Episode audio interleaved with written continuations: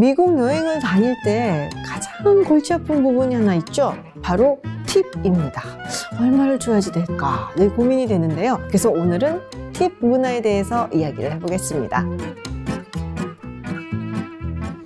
안녕하세요. 김지윤입니다. 코로나19로 인해서 해외여행이 그동안 상당히 힘들었는데요. 최근 들어서 여러 나라에서 문을 조금씩 조금씩 열고 있다라는 뉴스가 들어오고 있죠. 자, 그러면은 아, 내년에는 외국에 좀 여행을 가볼 수 있을까라는 생각이 들기도 합니다. 그런데 우리가 미국 여행을 갔을 때 특히 좀 부담스럽게 느끼는 부분이 있어요. 바로 팁 문화인데요. 너무 조금 놓고 나와서 구두쇠 소리를 듣는 게 아닌가 라고 걱정이 들 때도 있고 혹은 너무 많이 놓고 나서 이거 호구 취급당하는 거 아닌가 라는 생각이 들기도 하고 팁이라는 것이 별로 익숙하지 않은 우리한테는 항상 여행을 다닐 때마다 약간씩 망설여지는 부분이기도 합니다 그런데 원래 이 팁 문화에 대해서 미국 사람들은 아 이건 굉장히 미국스럽지 않다라고 해서 아주 멸시하고 비판했었던 적이 있었다는 것 혹시 알고 계시는지요?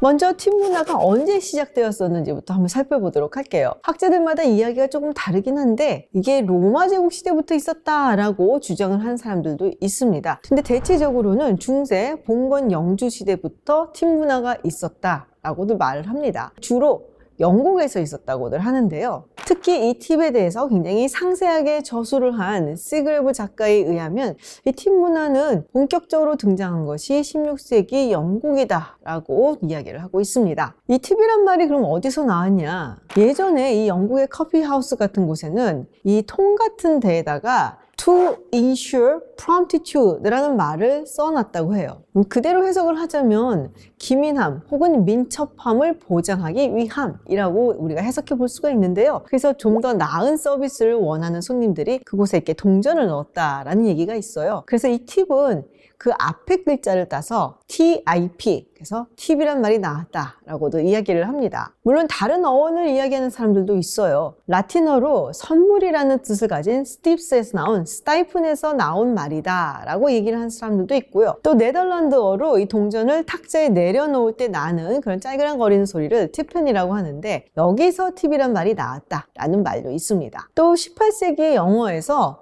tip me라는 말이 give me라는 뜻이었다라고 주장을 한 사람들도 있고요. 또 옥스포드 영어 사전에서는 이 tip me가 hand me over라는 뜻을 가지고 있다라고 규정을 했다고 합니다. 그래서 여러 가지 어원이 있는데 어쨌든 팁 준다라는 의미를 가진다라고 볼 수가 있습니다. 16세기 영국에서 그럼 이 이야기가 왜 나왔냐? 예를 들어서 한 손님이 자신의 친구의 집에 방문을 했다고 했을 때요. 이 친구의 집에 있는 하인들이 이 손님을 극진하게 대접을 하잖아요.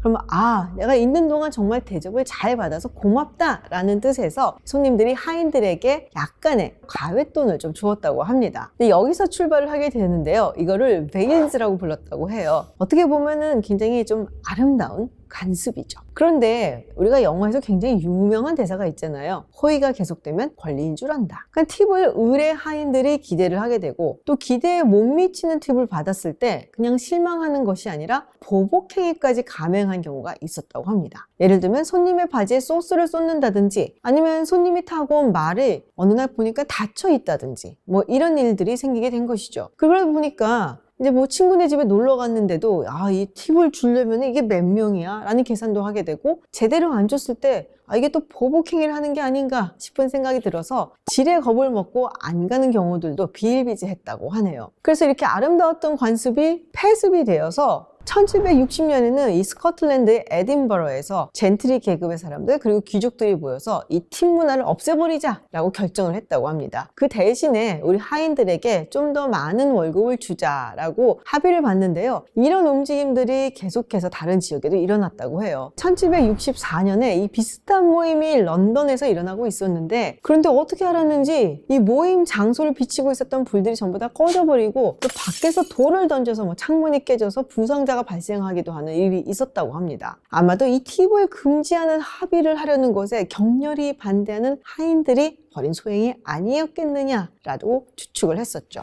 이렇게 시작했던 팁은 200년이 지난 18세기에도 계속됐었다고 하고요. 그때는 to ensure promptitude라고 써져 있는 통에다가 돈을 집어넣는 대신에 이 메모에다가 그걸 써서 이 서버에게 직접 준다든지 아니면 테이블 위에 놓는 방식으로 감사의 뜻을 표했다고 하죠. 물론 사택에서 팁을 주는 문화는 20세기 초까지도 계속되었다고 합니다. 그런데 사실 미국은 이 팁 문화에 대해서 굉장히 공격적이었어요. 유럽은 계급 사회였잖아요. 그러다가 뭐 혁명을 거치고 또 여러 가지 관습이 고쳐지고 하면서 입헌군주제로 변한다든지 아니면 왕들이 모두 내려오게 됐죠. 그런데 미국은 건국 당시부터 애초에 계급이 없는 사회였습니다. 물론 좀 잘 사는 사람들 그리고 귀족처럼 여겨지는 사람들이 있기는 했지만 모두가 평등하다라는 정신을 가지고 미국 시민들이 살아가고 있었죠. 그렇기 때문에 누군가에게 이 서비스에 대한 대가로 팁을 준다는 것이 평등 정신에는 위반된다라고 생각을 했던 거예요. 이것은 유럽에서나 있었던 주인이나 주인의 친구가 하인에게 주는 굉장히 계급적인 행위라고 봤었던 것이죠. 그래서 매우 un-American하다 라고 해서 격렬하게 반대하는 문화가 더 강했고 알레르기 반응을 일으켰다고 합니다. 예를 들어서 이 윌리엄 스컷이라는 작가는 팁을 주고받는 행위는 주인과 하인 혹은 노예와의 관계에서나 일어날 수 있는 일이다 라고 주장을 했습니다. 똑같이 투표권을 가지고 있는 이 펠로 시리즌 사이에서 어떻게 서비스를 받았다고 돈을 주냐라는 것이었죠. 이것은 한 사람은 우월하고 또 다른 한 사람은 열등하다라고 보는 것이나 마찬가지라면서 맹비난하기도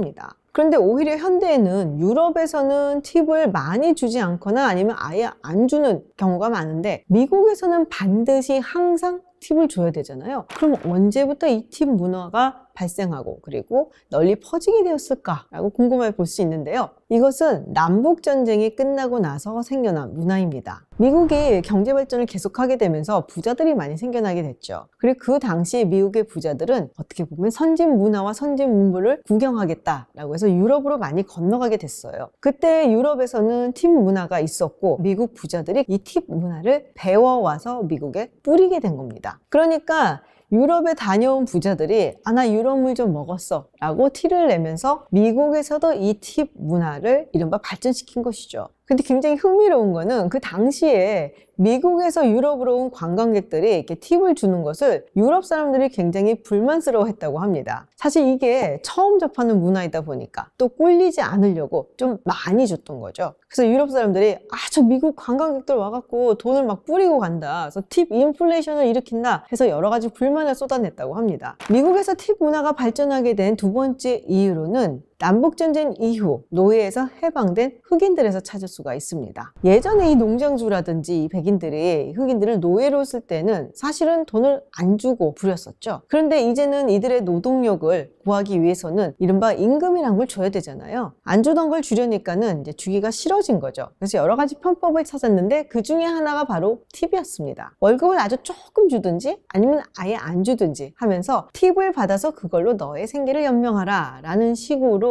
노사 관계를 맺었던 것이죠. 그런데 이 팁을 주는 것에 있어서도 흑백 차별이 있었다고 하는데요. 1902년에 존 스피드라는 한 언론인이 이런 글을 썼다고 해요. 내가 우리 백인에게 팁을 주는 것은 굉장히 민망하고 그리고 부끄럽고 창피한 일이다. 왜냐면은 앞서서도 얘기한다시피 이 팁을 준다는 것은 어떤 주종 관계에 있다라는 것을 의미하는 거거든요. 그런데 흑인들에게 팁을 주는 것은 뭐 으레 그렇듯이 전혀 아무렇지도 않다 이상하지 않은 일이고 그들도 기대를 한다라는 식으로 굉장히 인종차별적인 이야기를 쓰기도 했습니다. 지금 생각하면은 있을 수 없는 얘기죠. 또 세 번째로는 기업이나 사업주들이 이 팁을 선호하게 되었다라는 것입니다. 침대 열차로 유명한 이 풀만 컴퍼니에서는 흑인들을 짐꾼으로 고용을 많이 했었는데요. 이들 한테 월급은 정말 쥐꼬리만큼 주고 나머지는 너희들이 손님한테 받 받는 팁으로 충당을 하라 라는 식으로 요구를 한 겁니다. 그래서 그것 때문에 굉장히 악명이 높았다고 해요. 그런데 이렇게 팁으로 보상받게 하는 것이 업주 입장에서는 유리한 것이죠. 예를 들어서 이 레스토랑에서 메뉴 가격을 써 넣을 때 아 내가 수익을 좀 더 봐야겠다 라고 생각하면 메뉴의 가격을 올릴 수가 있겠죠. 근데 이곳에 다니는 손님 입장에서는 어제는 3,000원이었던 게 오늘은 4,000원이네 라고 체감을 하게 되고 그러면 이게 굉장히 부담스럽게 다가갈 수 있는데 가격은 그대로 고정을 시키고 대신 인건비에서 빼는 방식을 쓸 수가 있는 겁니다. 그러면서 아, 내가 너희 팁은 건들지 않을게. 열심히 해서 그 팁은 네가 오늘 다 가져가. 라고 업주가 이야기를 하는 거죠. 그렇게 되면 또 한 가지 얻을 수 있는 효과는 팁을 많이 받기 위해서 종업원들이 열심히 일을 한다는 거예요. 아니 그러면은 일하는 사람들이 가만히 있나? 이거 노동청에 신고해야 되는 거 아닌가? 라는 생각을 할 수도 있는데 그 당시에는 이런 노동권이 제대로 서 있을 때도 아니었고요. 정말로 좋은 레스토랑 같은 곳에서는 종업원으로 일하기 위해서 그야말로 줄 서서 기다리는 경우도 흔했다고 합니다. 고급 레스토랑은 아무래도 메뉴의 가격도 높을 수밖에 없고 또 그렇게 되면 가격의 비율에 따라서 팁을 주기 때문에 받을 수 있는 팁도 상당히 많아지게 되는 것이죠. 그리고 아무래도 좀 부자들이 이용하는 고급 레스토랑은 좀 팁도 후하게 마련이기 때문에 이런 곳에 들어가기 위해서 기다리고 심지어 주인에게 돈을 좀 쥐어준다든지 아니면은 아 내가 팁을 받게 되면 일부는 주인한테 드릴게요 라고 계약을 하는 경우도 있었다고 합니다. 20세기 초반까지는 그래도 이 팁에 대해서 반대하는 경향이 굉장히 컸다고 해요. 뭐 마크 트웨인 같은 경우는 택시를 탔는데 팁 문화에 반대하는 그런 입장에서 팁을 주지 않고 내렸다고 합니다. 그래서 그 소식이 시카고 타임즈 헤럴드에 실리는 경우도 있었다고 하고요 그리고 레온 트로츠키 같은 경우는 미국에 잠시 거주를 했을 때 이것은 자본주의의 악습이다 라고 하면서 팁을 주기를 거부했다고 합니다. 그래서 한 레스토랑에서 이 웨이터가 앙심을 품고 이 레온 트로츠키의 바지에 수프를 쏟은 적도 있다고 하네요. 그리고 주나 시에서 금지를 하는 경우도 있었는데요. 예를 들어 워싱턴, 미시시피, 알칸소, 뭐 사우스캐롤라이나를 비롯한 7개 주에서는 팁을 금지하는 법안을 통과시키기도 했었어요. 그런데 얼마 못 가서 이 법안들을 모두 폐지해야 됐죠. 왜냐하면 이미 팁 문화가 전국에 널리 퍼져버렸거든요. 이후에 대공황이 생기고 또 노동자들을 보호하기 위한 여러 가지 노동법들이 생겨났는데요. 1938년에는 최저임금법이 생겨났습니다. 그런데 이 팁을 받고 사는 팁 노동자들을 위한 최저임금은 정해지지 않았었죠.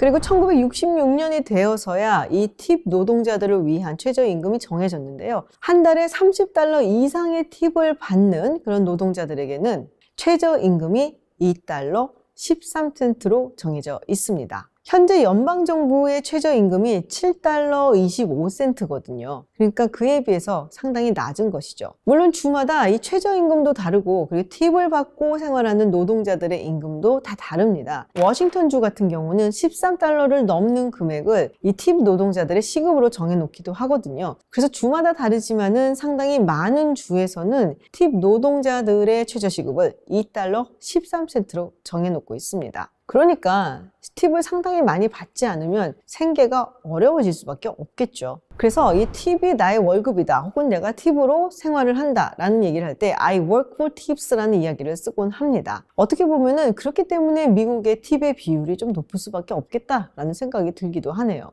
사실 제가 이 팁에 대해서 관심을 가지게 된 것은 조지 오웰의 카탈로니아 창가 때문이에요. 이 카탈로니아 창가의 앞부분에 보면은 이 조지 오웰이 처음에 이 카탈로니아 바르셀로나 지역에 왔을 때 평등의 기운이 넘실거린다 라는 것을 표현을 한 부분이 있습니다. 그러면서 이곳에서는 팁도 주고받지 않는다라는 이야기를 해요. 그러니까 이 팁이라는 것이 분명히 어떤 평등 정신에 위배된다라고도 인식을 하고 있는 것만은 틀림이 없는 것이죠.